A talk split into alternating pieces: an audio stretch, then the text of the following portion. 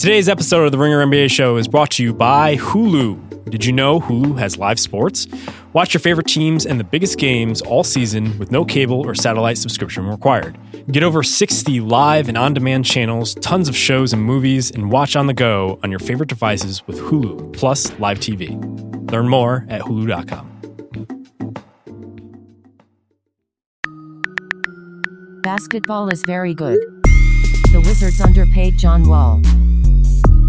AD should re-sign with the Pelicans. The Nets actually won the Celtics trade. Basketball is very good. Hello and welcome to the Ringer NBA Show. This is the group chat. Joining me today, as always, Haley O'Shaughnessy. Hello. Paulo Getty. What's up? I'm Justin Verrier. Bobby Wagner is here as well.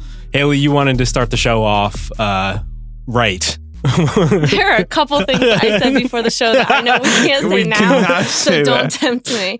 Guys, when you were discussing Chris Ryan on email, what do you refer him as? To him as? That's a great question. Is it balls? We are, of course, referring to the Los Angeles Times report that came out this morning that a couple Lakers people, Jeannie Buss in particular, and some of the business people, I believe one is with MSG, refers to Steve Ballmer, the owner of the Clippers, as balls. With a Z. With a Z. With a Z. That's important. But sometimes S. But I agree with you that the Z is important because balls with an S insinuates it's just kind of like a regular nickname. The Z is like, we're clearly making fun of him. We're making fun of him. Yeah. Would it be better if it was just with an S? Like, what you know what I'm saying? Because like then it would look kind of weird too. Because you know? That's true. The literal definition does come into play in that regard. Yeah. So you don't refer to Chris as balls. All right, so I want to read one particular quote. So these are like, this came in an email that was sent to another person. This is from Jeannie. Quote, "Didn't balls see what we did to my brother? ?" What a gangster movie this is turning into. Yeah. Like that gave me town vibes. I just got chills. Yeah. And now on the other side of things, it does seem like based on some of the reporting, the whispers that are happening, that Ballmer and I guess the state of California, whoever would be involved in this, sold the lot across from the Forum to Ballmer, I think, and they told James Dolan, who owns the Forum, or the MSG company that owns the Forum, that they wouldn't turn it into something that would be a direct competitor. It turns out that they want to build a stadium there that's a direct competitor to all the business, all the music interests that Dolan wants to put into the Forum or already has. And so there is a lot of shady things going on both sides. But I have to say, seeing it play out via email is quite incredible. Seeing the punctuation being sent from my iPhone makes it even like 10 times better. Oh, yeah. Because it's like, oh, these people are just like, just texting on their iPhone and basically like deciding or talking about other franchises and such matter. And like, not to be like, I'm not trying to sound naive here because I'm sure this happens all the time in so many different forms, but to have it come out in this way, to punctuate a season that has just been from hell for the Lakers is just something else. Yes. I think Kevin Arvis wrote a very good piece on ESPN recently that the Lakers just don't really have a good self-awareness, I guess is the best way to put it. They still operate as if they are the Lakers dynasty of the 80s, and very clearly they are not. As we have seen, our guy Ivaka Zubac, as our friend Jovan Buha pointed out today in his lead, that they fleeced the Lakers for what is, it turns out, is a pretty capable starting center. Yeah. Which I think is really interesting. All right, let's get to the actual show here, unless anyone else has any more balls talk they want to get into. Balls. So the playoffs are coming up here. And this is kind of the theme of the show, so it really fits. We're just kind of, we're still thinking about a lot of things happening in the league that just might not happen right away. I think the biggest one, believe it or not, even still, they're out of the playoffs, but the Lakers still fascinate me to this day. If only because I've been trying to think about what the Lakers do from here, which I guess is what everybody in the league is trying to figure out, including the Lakers. And I was racking my brain and I'm trying to figure out the math, and I just don't see how anything works via trade anymore, which feels pretty significant, and it doesn't feel like people are talking about this enough. So the big things obviously are both Brandon Ingram and Lonzo Ball were shut down for the rest of the season. Lonzo Ball seemed to be just the continuation of the injury that afflicted him over the past month or two of the season. I could have sworn I saw a report or listened to a podcast in which they said that Lonzo probably could have come back if there was something to play for. It wasn't like super serious. Do you believe that? Yeah, if they were still going for the playoffs, I would assume that they would make a stronger push for him to get back on the court. But yeah. I don't know. It seemed like from the reporting, it seemed like the ankle turned out to be worse than it was in terms of just, and like that raises a lot of question about why that wasn't diagnosed in the first place, but you know, whatever, right? Mm-hmm. I just don't think now, obviously it's not even worth it to try and like, you know, bring him back at all. I think that Lonzo and then LeBron's minutes restriction and the news that he's probably not going to play in the second half of back-to-backs is much more of a waving a white flag after the news of Brandon Ingram. Because that's serious. Right, yeah. So Brandon Ingram, it was found that he had a blood clot in his shoulder. It's called DVT. I'm not totally sure what that means on a medical level, but basically it's pretty serious. Blood clots have shown up pretty recently. Mirza Teletovic, I believe his career was ended as a result of that. Chris Bosh is probably the most significant example of that. Now, you've seen people say that those happen in their legs, which is different than their arms. And I read something recently. I forgot the source, so I apologize. But basically, it helps specifically because of like basketball players are shooting in the shooting motion for some reason. It's like blood clotting is not as bad. Yeah. So I guess the big takeaway there is both Lonzo Ball and Brandon Ingram are not going to finish the season. And both of them go into a pretty critical offseason for the Lakers with injury concerns. The big thing here is that clearly both Ingram and Ball are their biggest trade assets. I don't know if I would say Lonzo is a big injury concern. I think he didn't finish both of his two seasons. Yeah, both seasons have cut off like a good bit. Like that's true. So I thought you meant his particular injury, but actually you're right. In the entirety of his career, that is. Yeah, the injury itself, I don't know what will happen going forward, but he has been injury prone. It does seem like he's a bit... I don't want to call him frail, but like his frame just doesn't seem like it like it's good for him. He's always had like a high school boy's body. Right. I mean, he hasn't had a full summer to sort of work on getting like fully stronger because last summer he had the knee injury as well. And again, injury. So that's a little problematic. Right. And in the offseason, I think a lot of teams will just raise any sort of shred of doubt about a player in order to diminish their value. Sure. So they are ostensibly their biggest routes to getting a star player via trade. And also, the one thing that I was looking at is they're the two biggest salaries on the Lakers' books going forward outside of LeBron. That's insane. Yeah. And so now you're stuck in this situation where... That's crazy. They're both on their rookie contracts. Right. It's LeBron and then the rookie contracts. Which in that sense, you're kind of like, okay, so the Lakers, like the one-year contracts that they all signed turned out horribly and didn't really offer much support. But now that they're going into the offseason clean. Mm-hmm. It seems, in retrospect, not as bad. Yeah. And I guess now that we've accepted that they're not making the playoffs, everything kind of seems not as bad. Just in terms of what they did for this season. But the thing is, like, they could trade those guys because they were bigger contracts, right? Like, you know what I'm saying? Like, in the middle of the season. Right. I guess what I'm driving toward here is you have your two biggest chips are now diminished in terms of value, presumably. And at the same time, if you need to do anything on the trade market, you need to trade them. Because the only other option you have is to loop guys in on sign-in trades. But that becomes particularly difficult because they can go anywhere they want. And so a guy like Kentavious Caldwell-Pope, he has a $12 million deal, and so maybe he would do it. He would agree to be in the sign-and trade somewhere else for them to get like an Anthony Davis in order to get that raise. But at the same time, he has to agree to go to the New Orleans Pelicans at a time when they're just rebuilding.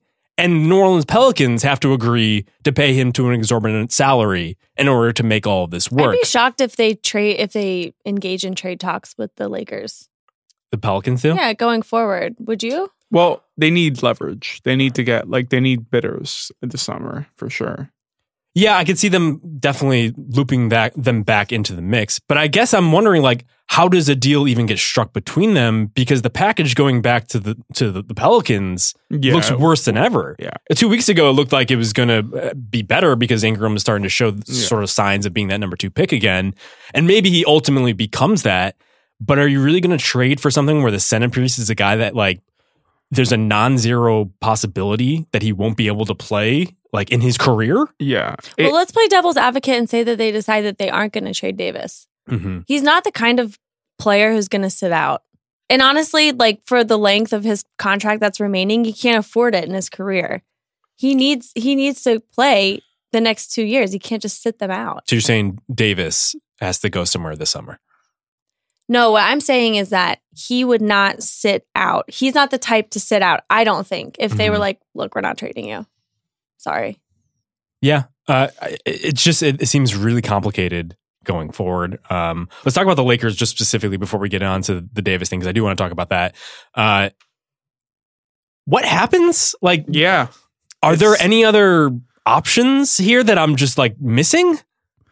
So obviously, though, the option is to, and really the plan is to acquire, to trade for a superstar and then sign another in free agency. Mm-hmm. But as the season, as the year has gone on, you get more of these sort of certainties, if you will, as much as you can get them before actual free agency of like, oh, well, if KD leaves the Warriors, he's not going to LA. Like, if Kyrie leaves the Celtics, he's probably not going to LA. Like, and then you start going, yeah, if Kawhi leaves Toronto, he's probably not going to the Lakers specifically. Yeah, and the Clippers are operating very much like Kawhi is basically there. Yeah, exactly. And is Vegas. Right. Sure. So you start seeing these options sort of fall off the board, and I I'm with you. I just don't see what they do. Like, they're probably going to end up with like what, Jimmy Butler? I don't know how you feel about that.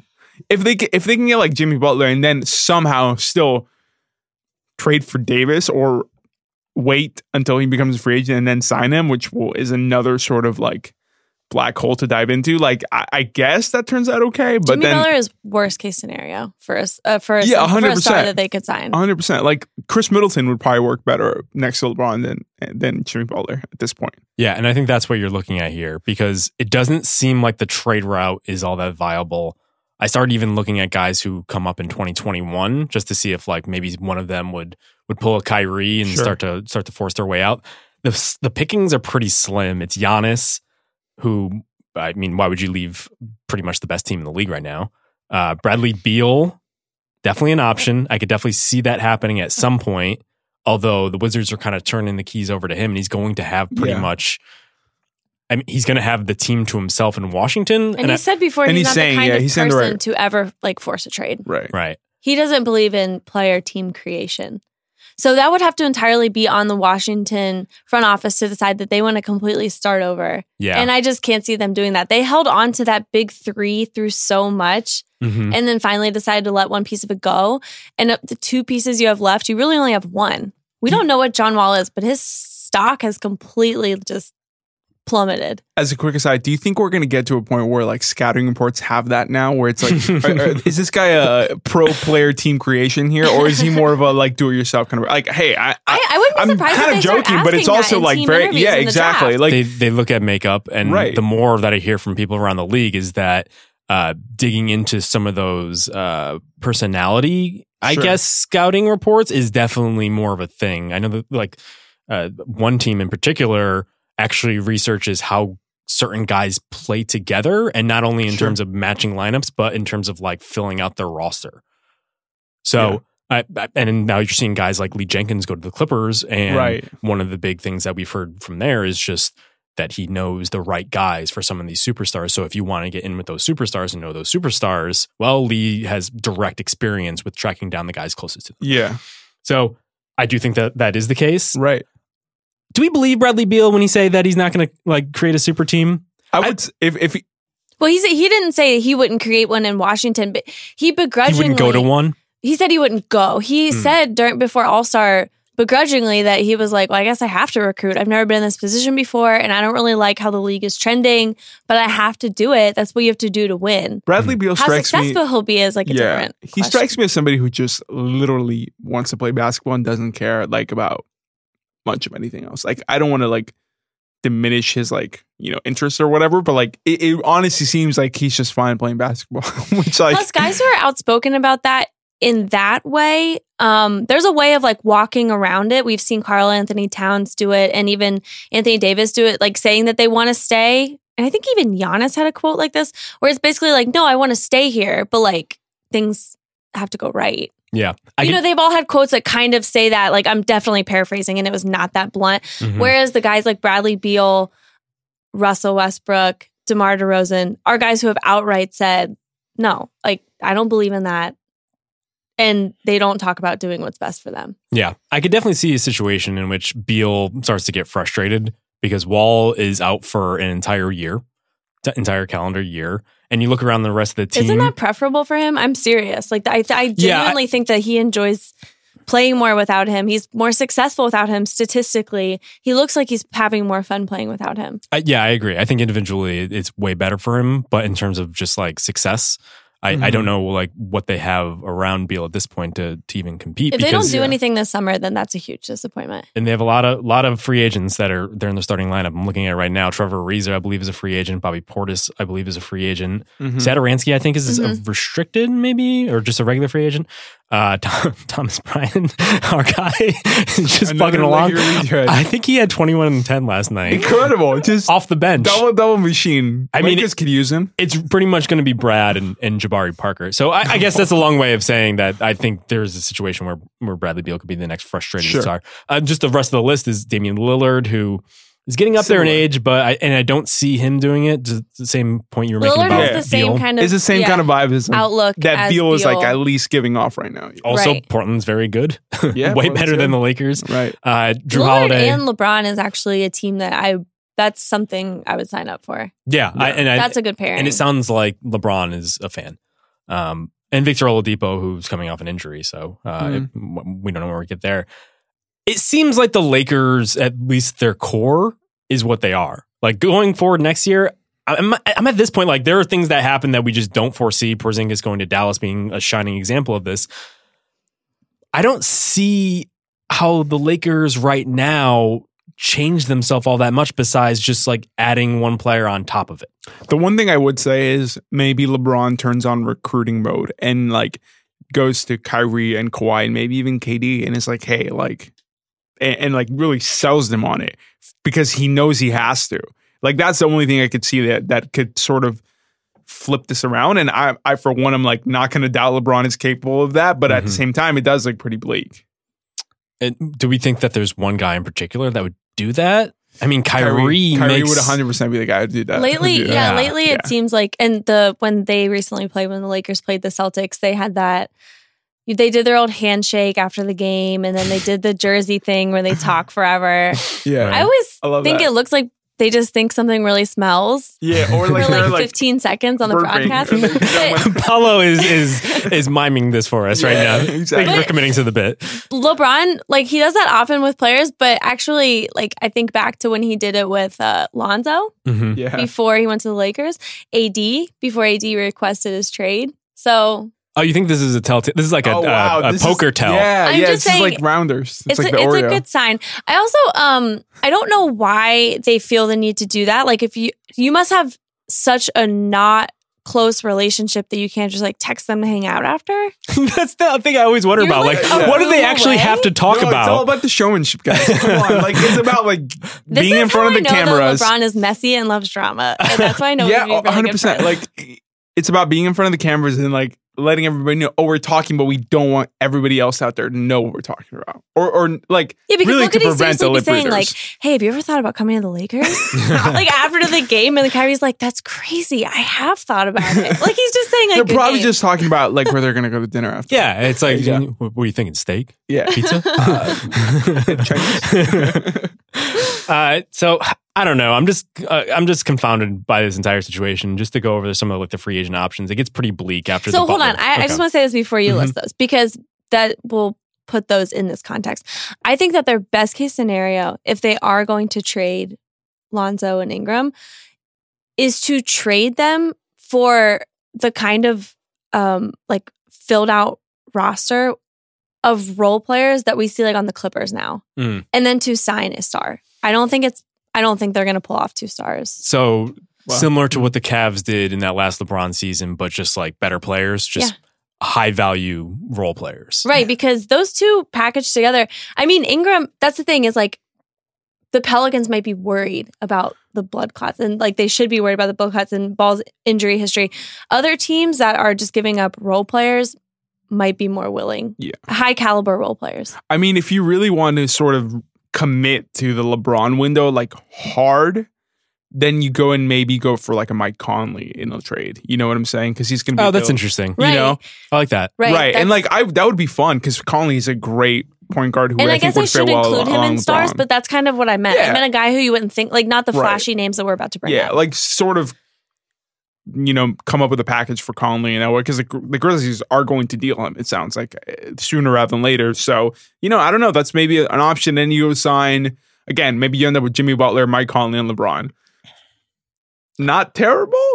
It definitely commits to a certain window.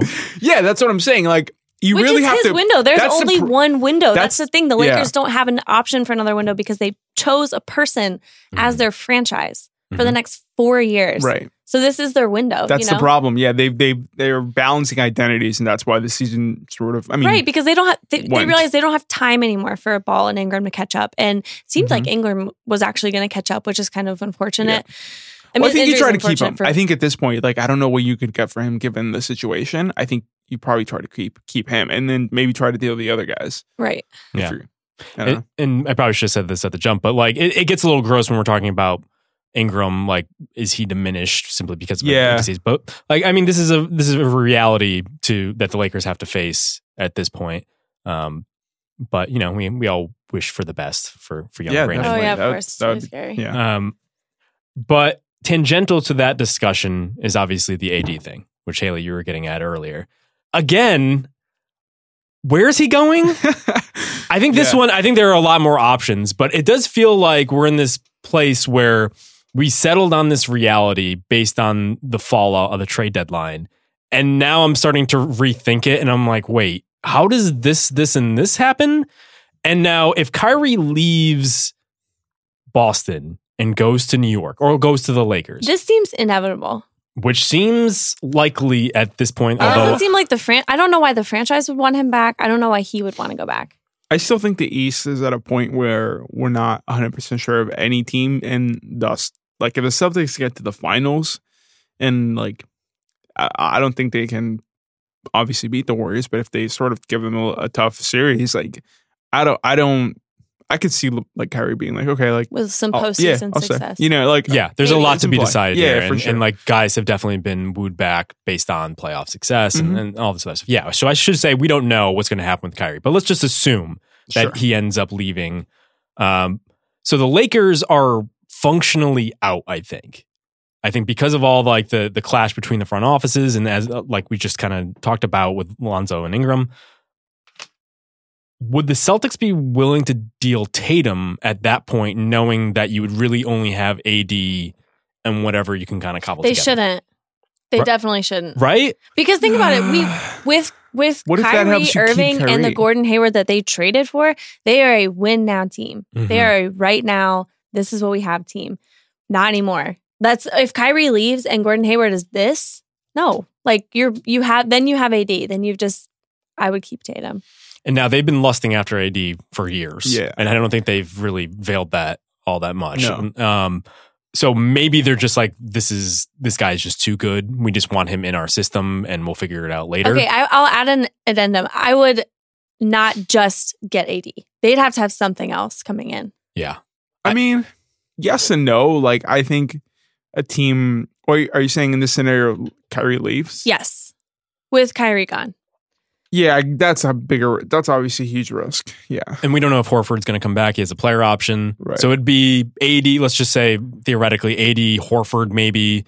You'd probably keep Jalen. You'd probably bring back Rozier if you didn't have to trade him. Probably. That's still a good team. It reminds me of like you would essentially switch from we're building a dynasty to we're doing the Masai Kawhi move of let's get him into our program and then maybe we convince him to stay. And then if he leaves, I mean, well, I guess that's the thing, right? Is if you're sending Tatum, then it becomes like a weird sort of like half rebuild that you have left of like a couple young guys like Jalen, well, just Jalen really, and then like Rozier and Smart and this kind of band of other guys. I think that's why the AD trade just depends on so many things. It depends on if he is sincere when he said that he was open to other teams. Would he give a verbal commitment to another franchise? Would he give a soft verbal commitment? Would he say, like, I'll at least give you guys a chance? And honestly, like, their ownership kind of has to play into this too. Like, it's, Justin, you know more about this than me because you covered the beat for so long, but their change in ownership, and then it seems like they've had some issues within that family. It just seems like ownership also might have a lot to do with their willingness to trade to the Lakers. Yeah, and the thing you hear from there is just... well, one thing is it seems like it's galvanized the fan base to really push back on the Lakers in the way that they have. And I don't know if you want to kind of wash away the goodwill that's come as a result of that, as we talked plenty of times at this point, that they've had difficulties kind of building a fan base from in that market. I think just... I know Tom Benson in particular was a bit, I don't want to say hot-headed, but, you know, he could run hot a little bit. And in business negotiations specifically, he was known as being cutthroat. I don't really have a good read on Gale. I would assume, based on how everything has played out, the way that Clutch is kind of strong-armed the organization, how a lot of the executives come from the football side of things, and they don't really take kindly to that in football. I would assume that they would want to get rid of him regardless. Yeah. But you're seeing this momentum here, and I think this is what we're kind of getting at here. Is there a route where they just re-sign him? Because if the Celtics are out and the Lakers are out, you're starting to get into a situation where you're in Kawhi territory, essentially, where unless a team really wants to bowl you over and you just need to get rid of him, what if you just kept him in-house, said to him, with all this cap space that we have, pick any guy on this list that you want. We'll bring him here. And it's you, Drew, and let's say Jimmy Butler. Even if he doesn't resign. I love that team. That's a fun team. Even if he doesn't resign, they have so much time to then trade him. Yeah, he doesn't even have to commit long term. He just needs to commit for the season. It is too... What a finish to this entire shit show that would be. I don't think this is completely unrealistic either. I was thinking about this too, because you're not going to tell a player in his prime, okay, well, you have to stay here. So what, you're going to sit the next 2 years? There's no way. He's not going to give up 2 years. And there's precedent here is the thing that I'm driving toward. Because Dwight Howard was basically a Brooklyn Net. And the story goes that he was telling his teammates on the team plane that he was ready to leave, that the trade was basically finalized, but everyone was getting along and they had his favorite candies or whatever that story is. Yeah. And he ended up staying. Now, he didn't stay long term. He ended up going the following year to the Lakers. And AD does seem very impressionable. And that's the thing. He seems very impressionable. The thing I hear about AD is there's definitely a lot of Dwight in him. And I don't think he's a bad guy. I don't mean to cast him in that light. I think if anything, everyone will talk about what a sweet, gentle person he is. But I just think he is so far in over his head that he's saying all these things in interviews. He's making himself look like the villain. He's listening to LeBron. He's listening to Clutch. I just don't think that he's really. I just don't think he has the experience. Quite frankly, life experience or just experience in this business in the spotlight against some of these harsh criticisms that he's facing, that he's thinking clearly.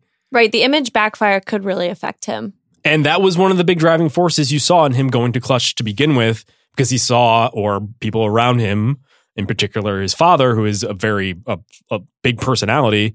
They saw Giannis getting these shoe deals with Nike and getting love from Nike. They thought that he didn't get the same shine. He wasn't getting cast in Space Jam 2, maybe. But coded property. It just seems like he might be able to be swayed. I don't know, man. I don't know. That would be crazy. It would be hilarious for one, but also just I just don't see it, because I don't think he would ever, he's so far in one direction. He's already committed so hard to that one path of getting out of there that I don't think that, like you said, maybe the people who are influencing him would let him even sort of go down that other, well, right. Around. That's the point. He's already working with Clutch Sports, which means he's working with LeBron already. Mm-hmm. He's in the same like network, if you will. He's in the same network as him, exactly. Sure. So yeah, exactly what you're saying, Paulo. They might be in such close proximity to him that they wouldn't. He's in too deep. He's in too deep. He's off the deep end. It's never too late to say you're sorry. It's the one thing I've learned about the NBA in 10 years. No, but I don't think. I think there's a non-zero possibility that he could end up staying. Just given what I know about him and just the situation that's playing out. But if not the Pelicans, who? Right, we have to think about the tricky teams that kind of sneak up and pull these trades when we don't expect it. That aren't the Celtics, which is like the Thunder, sure, the Raptors, the Spurs. Spurs, that's one that I have listed there. Spurs would be fun. I would enjoy that. And if Danny Ferry is still in charge, he has a long history with the Spurs organization. It's a little difficult to come up with like the proper contracts to match because the two guys you would probably be looking to move are DeMar and Aldridge. And DeMar is, I think, 29, and I think Aldridge is 33. So it doesn't really fit. But I guess if you wanted to hard reboot immediately, you basically just do what the Spurs did with Kawhi. You bring in DeMar and like a prospect, and all of a sudden you go forward with that and Drew. Knicks straight up for Mitchell Robinson. See, I think he's untouchable. Oh yeah. Sorry, I forgot. According to James Dolan, as he was reading, did you watch this clip of Dolan on I think it was WFAN or no, it was the other one, whatever station. I don't know, New York. But he was talking about. Like the guys on his team that have so much promise, but they do that thing where they have the video on the podcast, I was going to call it a podcast, on the radio segment being filmed. And he's like, he's reading off of papers like, oh, Mitchell Robinson and Kevin Knox. Mitchell Robinson, listing off like block percentages and all this. He definitely had no idea who Kevin Knox was until that day. That's worrisome. But the Knicks would be great. Like if they're gonna end up with at least Durant, again, it goes like to this concept of like the window shifting, right? Where you have a young team right now, you're not sure what the identity of the team is or whatever. But once you get a star like that, you push the window forward, like to now, and that causes stress on the young, like we've seen with the Lakers on the young guys. So might as well double down on that and see if you can package those young guys for somebody else, right? And they do have a good collection of these young guys. The Knicks do. They have Knox. They have Dennis Smith Jr. They have Noel Kina. They have fine good. Yeah. Well, it's about as good as they had a good young guy. Yeah, it's about as good as Dallas. The Lakers, if you're considering that all the potential risk involved there now, and probably not as good as the Celtics package, even if you take Tatum off the table. But if the number one pick comes and you're willing to deal that. That's pretty damn good. That's probably the best asset on the table. Even if it's like a top 4 pick plus those guys. That's pretty good. If it's Zion, if it's the number 1 pick, like the Pelicans should 100% do it. What franchises would you guys give a pass to deal the number 1 pick knowing that it would be Zion Williamson? What do you mean? What franchises do you think it's like a legit thing for them to say, okay, like great, we're going to put this in a trade and seriously not draft him? Well, I think this is the perfect example. Yeah. Would you trade Zion for Anthony Davis? I would 100%. Like, it's not even a question to me. I don't think you can take something that you already know is arguably a top 5 player in the NBA and be like, oh, no, we're not going to trade for that guy because we think that Zion. And yeah, like, there is a chance that Zion is. It depends on the team. If you're the Hawks, do you totally do it? Depends on the team. No. They don't have the timeline for it. Agreed. It totally depends on the team. I'm talking about if you're the Knicks and if you're a team that has a star already and that is pushing that window, there's no like I'm dumbfounded by the comparisons of like, oh, you can't trade Zion for essentially the number one pick Zion for AD. That's pushing that window. Well, if they get Kevin Durant, right? Okay. Like we all sort of expect it to happen. Okay, right? No, yeah, absolutely. If they get Kevin Durant, okay. You already know. It's not like this known quantity is some like fringe like top 20 player. It's like Anthony Davis, the arguably top 5 player in the NBA. Why would you trade that for a chance at seeing if Zion is like the next, right? Whatever. It's cost certainty. Yeah. It's just like you already know what you're getting in one area, and then what if I think we're also working on this sort of basis that like Zion has no chance to like be a bust, which I don't think is true. Like there's very much possibility he's not as good as we're all sort of making him out to be. Mm-hmm. I had a scout tell me before the season started that he thought RJ Barrett was going to be far superior in the league. Well, it's just I mean the way the league is going. It's a bad take. That did not work out well. Yeah, I don't know. The more I think about it, like maybe the Celtics can get this done even without putting Tatum in the deal. Like I think about do you remember did you guys watch Succession? Yes. The first episode where what's the son's name? Kendall. Kendall is like he can't get the deal done, and eventually he just gets really like resolute. He's like, I'm gonna stuff you so full of stock options that you're not gonna be able whatever. That reminds me of like the Celtics and all their draft picks. We're just gonna give you so many first round picks that you cannot say no to this. I like how Kendall is Danny Ainge in this situation. It's good. Well, I wouldn't say that. All right, let's take a quick break, and I want to talk about actual basketball teams playing actual basketball.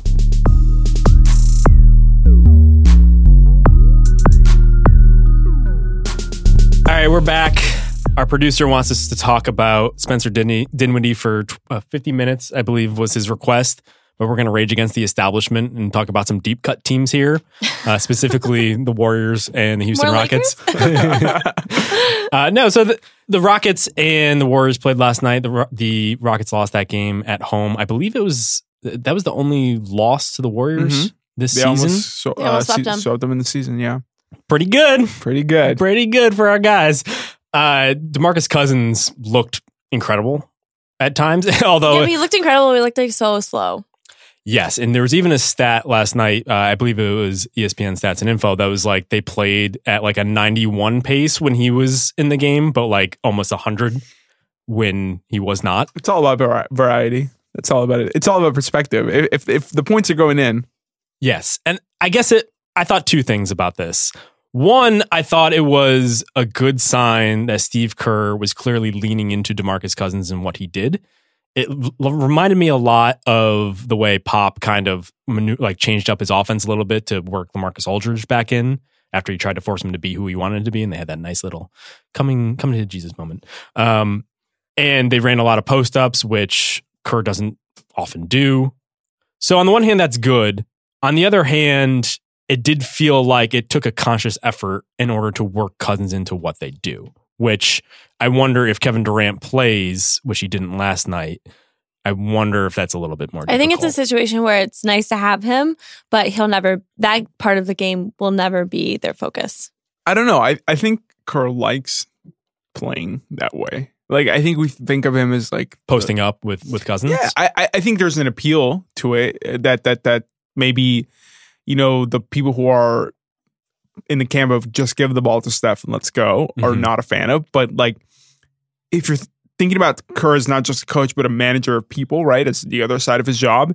It makes sense that he uses a regular season game to sort of boost DeMarcus's confidence. Like that's maybe all it could be. That's a great point. And I think that's fine. Like that's just how the Warriors are going to have to treat the rest of the regular season, because they can't seem to get up for a lot of games. They'll always get up for the Rockets, I think, because it's just there's a thing there. And just to see Cousins sort of take on this role and show that he can still more or less have a big influence on a game is good for his confidence, and it's good for, you know, them going forward, I think, because they might come across a matchup where they're actually going to need him. Where they need him in the playoffs. And that's what he came for, right? So that's keeping him happy. All he wants to do is showcase what he can do so he can sign a contract next summer. Right. I will say, though, that may tie to another point where it's like, at what point is that costing your core values of your team that have taken you to these finals and whatnot? Like, because Kerr has been reluctant, to your point, of running pick and roll with Steph and KD, exactly, because that's just not what they do. It's more of a motion ball movement offense. So I don't know. I maybe trying to do too many things at once, right? Trying to keep DeMarcus happy, trying to sort of fit him into the system is another process that they're taking on, and they can take it on because they have so much talent. But does that at some point get conflicting? Like, I guess that's the question we're all trying to answer. It's a big mess. It's a big old jambalaya. Is what I would say. And going back to what we were talking about last week, that Steph quote where he was basically like, yeah, we should probably be figuring this thing out by now. I think that was really telling. And it just seems like there's still a lot of moving parts going on here. I guess the optimistic side of that is that to what Haley said, like, this is why they brought DeMarcus in the first place. If he only plays against the Rockets, that's a good signing, because DeMarcus was a killer against the Rockets last season. I think he tore his Achilles against the Rockets after coming off of a triple-double. Like, he just has the perfect combination of heft to really kind of go at Capella without sacrificing some of the shooting and playmaking that you need, because the Rockets are always going to be smaller than most teams. Yeah. He's also an interesting matchup with the Thunder and Steven Adams, too. Yeah. How that is going to pan out. So there you go. Those are probably the two most threatening teams right now. Now, my conspiracy theory is this. The Rockets sat Nene last night. And Mike D'Antoni, if you look at some of the quotes, specifically the ones from Tim McMahon's game story last night, it was basically like, yeah, we think Nene would do a good job against him. And Nene is obviously a much more physical player, a bigger player. Do you think that they rested him specifically in order to not show them what they could do against Boogie? Yes. Yeah. 100%. It's all right? A chess match with these teams now. Like, because they expect to find themselves, what? Oh my God. And you wouldn't agree with me that it was a good idea for Ben to start shooting? No, get that. Oh my God. That is completely different. So oh my goodness. Now. No. But wow, sorry, I'm really hurt. We're going to have to talk about this afterwards. Yeah. Let's table it. Yeah, I mean, I could totally see them doing that. Like, we try to take so much out of these games, but really the coaches are probably like one step ahead of us and trying to sort of plan for the games that actually matter. So I could totally see that happening. And the Rockets know that they can beat them. Yeah. Yes, they've already shown in the three games that they can kind of hang there. Well, let's talk about the Rockets briefly here. I want to mention that Nene also didn't play the game before. So I'm with your conspiracy theory. Yeah, I didn't look that up. He didn't play against the Hornets. Look at that. Little research. I love it. Nene. little in the middle of the bottom research. little analytics. You can't get this everywhere. The people on Reddit will love it that we actually look something up for a change. So Nene, 33-year-old Nene. No, he's 36. Is he 36? There's no way he's 36. There's no way. To undercut what we just talked about, my internet wasn't working, so I just made up his age. So if you Google Nene, Nene Leaks comes out. I don't know who that is, but just throw that. So 36-year-old Nene is the key to beating the Warriors, is what we're saying. That's the NBA in 2019. That's how it goes. I'd love to see it. That's kind of been like... I mean, that's honestly kind of been the Rockets season, is like finding weird ways to make players work, though. No, you know, because they're not sure what's going to happen. It's a great point. You know, who's going to stay healthy? Right. I think the actual player that is more important than everybody else is Chris Paul, who's had like a better, like he's looked really good. Watching him since he returned from the injury, he's been just very like smooth and very Chris Paul-y, if you will. Yeah. And it's just like, oh, like. Yeah, you're really good. And it's like, you almost forget about that. And I think, obviously, the way Game 7 ended, you know, with Paul having a hamstring injury and whatnot, like, hey, maybe that's the sort of deciding factor there. Yes, although a distinguished NBA blogger, Jonathan Charks, would vehemently disagree with you. And I was getting into an argument with Danny Chow in the office yesterday because I agree with you, Paulo, that I think that even though Paul hasn't looked right, especially over the past couple games, I think just the breadth of like his entire game and like certain moments have been really key that show that like how important he is to this team. I thought last night was the prime example of that, where they needed a bucket late. He basically was just like, I am going to get this basket, and just buried his way down at the rim and got an and one, and all of a sudden it's a different game. Yeah, they have two guys that can do that. Right. And the fact of the matter is James Harden has a way of falling asleep in the playoffs. Well, it may be very important. But I think we'll actually find out Chris Paul's importance when the inevitable health issues arise.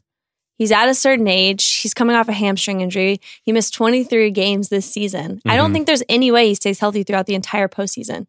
Or it feels good enough to stay on the court for the entirety of games. Yeah. Everything intensifies. I just don't see this keeping up.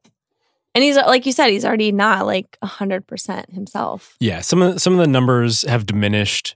He doesn't have the same burst as he has before. But I just think there's a certain headiness that he has that just really has defined his NBA career, and it shows up in times like late in that game. It's a nice contrast to the way Harden plays, because Harden is obviously very efficient, but he's also he's not efficient though. Well, in the sense that he's taking threes and short shots to the layups. He's a very specific type of player. He's shot 25% over the last 10 games. But the manner in which he plays is almost purposefully lethargic. Whereas Chris Paul, when you watch him play, there's an intensity to the way he plays. And also within that intensity, a control of the game that Harden, that's not his game. So it's a nice sort of contrast to that I think would help them when the game slowed down in the playoffs. Yeah. And I think the one thing I came away thinking about the Rockets from that game last night is just, in addition to the fact that they're hiding Nene, who's the key to their success in the NBA Finals, is just how many reliable guys they have on that roster, especially now. I think they don't have the Ariza kind of B-level guy, sure, but they just have a lot of solid dudes is what I would describe them as. Shump, Gerald Green, Eric Gordon, Austin Rivers. Yeah. They just do exactly what you need. I would almost disagree with you with everyone on that list except for, well, did you say PJ Tucker? I didn't say Tucker, but he definitely deserves to be there. Maybe Austin Rivers, but Eric Gordon's had an up and down. He's been streaky for 2 years straight now. Mm-hmm. I would not put Shumpert in that boat as a solid, reliable guy. And while I think that we underestimated what Gerald Green could be to the team 2 years ago when they signed him, I think that might be overestimating him a little bit. I don't think that I don't think that those are playoff guys, deep playoff guys. I see your point. I would disagree, if only because they're just veterans who would be able to hit open shots, which is really all you need from these guys. Yeah. The one thing I did notice last night in particular was how much bigger the Warriors are. Good Lord. Even not including Cousins, you're basically the Rockets base lineup is three guards almost all the time. Four at some points if you really want to go super small with Tucker. Mm-hmm. And now that's an advantage, and they played that to their advantage a lot of times, especially last season. But if you're putting Cousins in there, it's your front line is basically Cousins, Green, and Durant, all of whom are bigger than PJ Tucker. Yeah. PJ Tucker might be as big as Klay Thompson, maybe not from a growth standpoint, but just from an overall physical standpoint. They could just crush them. Yeah, well, that's the thing I was thinking about too. While watching this game and sort of seeing what was happening is Durant is the ultimate trump card for this series, because there's probably nobody on the Rockets who can, they can probably limit him to 25-28, but nobody is going to stop him just because of his sheer size and the way he scores. And I think that's where you see a game like last night. It's close. It ends up almost being a win for the Rockets without Durant. I think that game would be a 15-point game if Durant had played. Yeah. And we're at this point in the season where I don't know what's real and what's not. Do we really put a lot of stock in this win?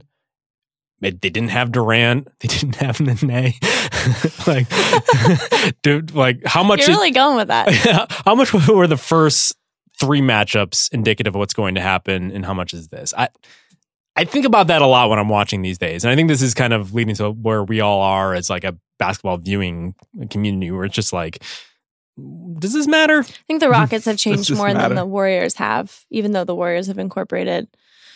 Yeah, have incorporated Boogie, because they've had, the injury issues throughout, and then they've gone with this rotating cast of nobodies, and shout out Daniel House, who they just re-signed. Daniel House, congrats. Yeah. Huge.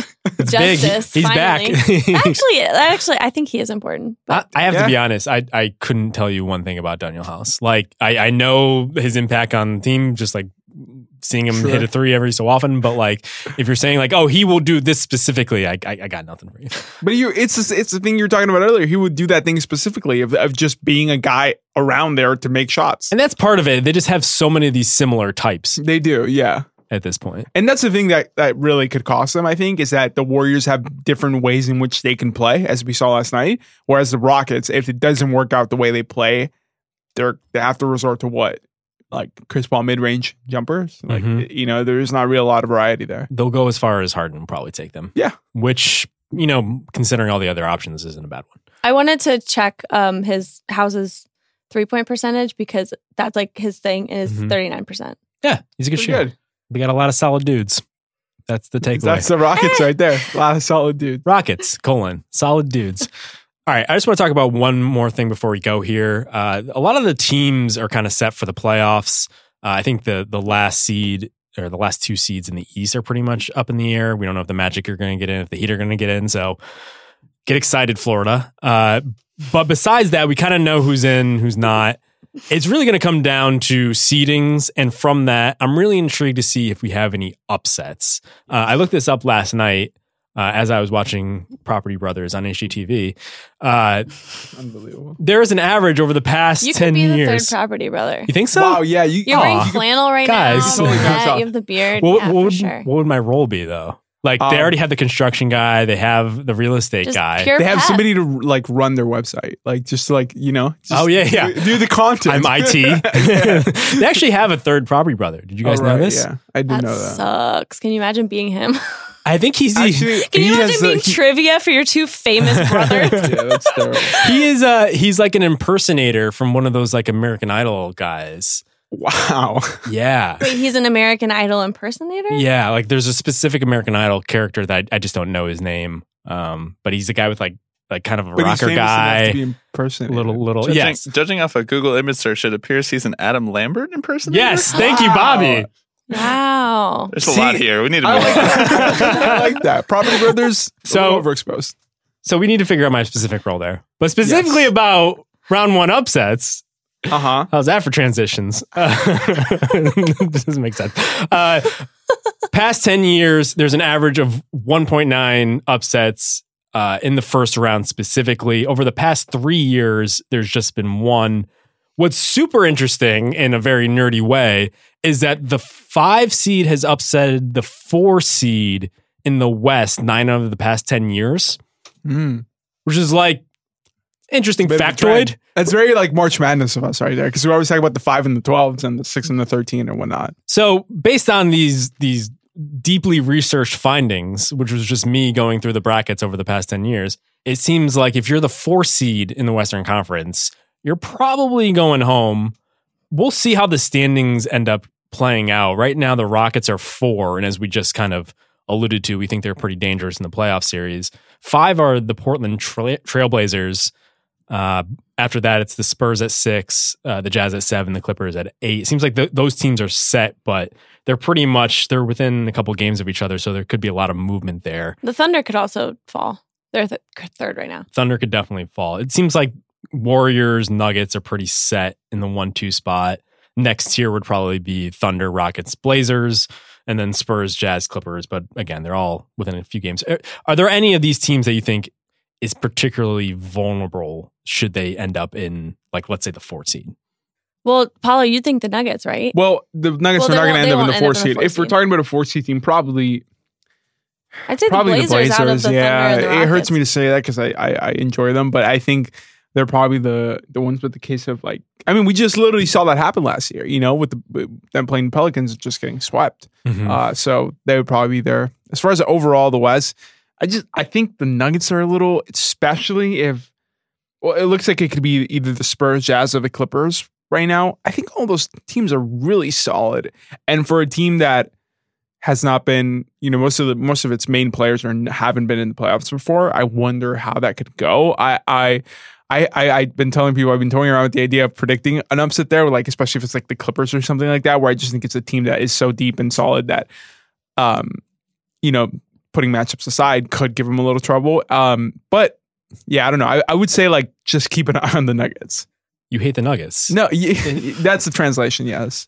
Well, they did just get rid of Isaiah Thomas from the rotation. So perhaps that will help. Yes, I think there's a bit of addition by subtraction going on there. I want to believe in the Clippers. I went to their game on Monday. I thought they were just super impressive. Just Zubac, Shamit, I love.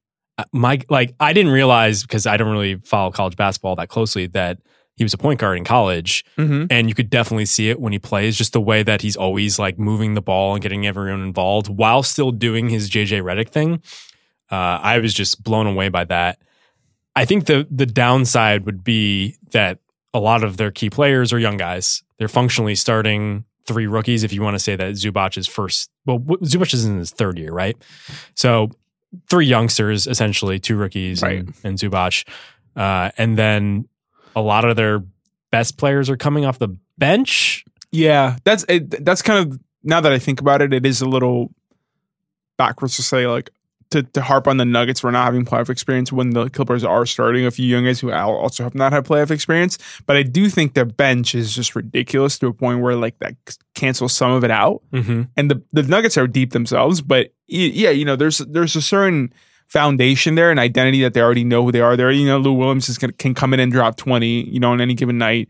Montrezl can be forced, you know, near the rim. So yeah, I don't know. I just think knowing who you are going to the playoffs and sort of highlighting those skills is what could make for a dangerous upset team. Well, speaking of a team further down in the Western Conference standings that has a lot of playoff experience, there's the Jazz.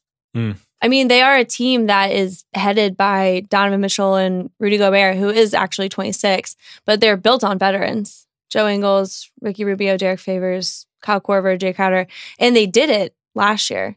And they've seemed like a team that's beyond their years together, mm-hmm. mostly because they did a really good job of incorporating Mitchell as the centerpiece and running things around him last year. And we literally saw it last year. So against a young team, they could be dangerous. Yeah. Especially with the way that Gobert is playing right now. That would be an interesting matchup for the Nuggets. Yeah. Yeah, and I think it's interesting. They've played a lot of point guardless this season. You're starting to see Ricky Rubio kind of work his way back in there. He started last night. And it seemed like it had a cascading effect to where Rubio himself did not play particularly well. He was 1-for-7 from the field, which is not great going forward in terms of like that being a viable option. But you did see other guys seeming to have more because they weren't always on the ball. You could do a little bit more with your rotation. So I do think that that's a little bit of a curveball there that they could play with. And obviously the defense is always going to be there with Rubio. But the Jazz... they just, we wrote something on the site recently, Dan Devine did, that like maybe they were the sleeping giant in the NBA, just like they were last season going into the playoffs. They had just such an incredible stretch run, and it seemed like analytically that things were aligning themselves to happen again. Unfortunately, over the past few games, they've kind of struggled. They let the Suns hang in there the other night. They lost to the Pelicans. And I think like tonight's matchup against the Wolves, at 6 p.m. Pacific, I think that's a really interesting one, just because I think the Wolves have played really feisty lately. I think Karl Anthony Towns has been very good. He's starting to play like the guy we all kind of hoped he would be. I caught a lot of flack from Wolves Twitter because I called him Nikola Vucevic Ultra. Oh, man. In our blurbs. But, I mean, I've always been a fan. I've just always been disappointed because I think he's the type of talent that should be in the MVP conversation. I've been saying this all year. I think like you get the right solid guys around him. I think there's a chance that like they could be a frontline team. I think he should be competing for the MVP every year. So they're playing the Jazz tonight. All right, we're going to call that one our watch of the night. We do this once every podcast. If you want to watch every NBA game, subscribe to NBA League Pass on NBA.com or your local cable or satellite provider. All right, so any other teams that you think could be upset ready? Yeah, let's turn the East. Let's do some Dinwiddie talk. I fucking love the Nets. There you go. Haley, tell us about the Nets. Right. Okay, so this is actually, it's kind of sad because they have the toughest schedule going forward and seeding will depend a lot for them. Mm. I think if they can avoid the 7th or the 8th, which would mean playing the Bucks or the Raptors, they have a real chance of upsetting someone. And I even think, this is how confident I am, I even think that they would make those interesting series. The 7 and the 8 seed series? I agree. I agree. Maybe not with the Bucks, but with the Raptors. I can see that. The Nets core of, well, I mean, Dinwiddie is a 6-man, but their three best scorers had not played together since November until Dinwiddie came back in late February. And Karis LeVert is still getting back into it. You know, Dinwiddie returned from thumb surgery. So him, LeVert, and D'Angelo Russell are now the unit that they can be. And while they went through all these injuries, that's not even half of it. other players on their roster that might have not been as important before came into focus and became pieces that are really, really going to help them. One of them, Kurucs. I love Paulo. One of them, Kurucs. I like pronouncing it. Our guy, Rodney. That's incredible. Yeah. Yes. Rodney. Rodney Kurucs. That actually has been a recent change. Him from like Alabama or something. Yeah. What are you talking about? Turn him into like a recruit from Alabama or something. Before I'm throwing it back to a previous podcast where I called him Rodney Kurucs. Oh. I was gonna say that they actually just moved him into the starting lineup, into the power forward position, and it's actually really helped one of their major issues, which is rebounding. Mm-hmm. So Kenny Atkinson is still toying with things, but I do think that even though they are inexperienced, I think that experience is the one thing that they're lacking for a team that could upset another team. Yeah. Their defense, especially over the last 5 games, including the Thunder game, has the makings of a very solid defense. Over the last 5 games, they've had the best defensive rating in the NBA. It's 95. Jared Allen is a good defensive player. That is my take. So what do you think about the Nets? Are you a believer? Yeah, no, I think I agree with Haley that the 7-8 will be tough, but I do think even if they get those, we're going to watch a lot of games and be like, whoa, like, this is a lot closer than maybe a lot of people expected, because they're going to give these teams like a tough game, like just the way they play and the way they fight, if you will. It makes it so that every team has to be on their A game to you know. I think with the Thunder game, we saw Thunder had to turn it on a little more and to get away from them. So yeah, it's a tough matchup for a lot of teams. They have multiple guys. I think they're the one team in the East who's the only team who's really got like upset potential. They put a lot of pressure on teams. They play at their own pace. They really like force teams to kind of run with them. They shoot a lot of threes, so you need the team that they're playing against is going to maybe have to hit threes and also have to be able to keep up with what they could do there. And they also have a go-to finisher. In that regard, I'm a little dubious. They have had injuries, so some of their season-long statistics aren't particularly reliable. They have a minus 0.1 point differential, which is like... it's not great. It doesn't suggest that they're like a sleeping giant or anything. I also don't truly trust D'Angelo Russell. I know he's come a long way this year, but I saw even in that Thunder game, I remember in one crucial possession, he essentially airballed it, just coming out down those court and just like jacking it. I think he has the ability to shoot them into games, but I think more often than not, he might shoot them out of them. Yeah, the young person problem. Right. But I do think that having LeVert and Dinwiddie there and the attitude and the aggression that they have is really good backup. And the thing is like, this is all icing on the cake of our already successful season. Just the way they played and the fact they're going to be in the playoffs even, you know. But hopefully they can stay in the 6th seed. To make it interesting, yeah. But, and also I checked over the last 5 games, including the Thunder loss, they've had a 95.5 defensive rating. That's insane. It's pretty good. All right. Pretty good podcast. You want to say Kurucs one more time? Kurucs. On that note, for Paulo, for Haley, such a hater. For Bobby, and for me. Basketball is very good.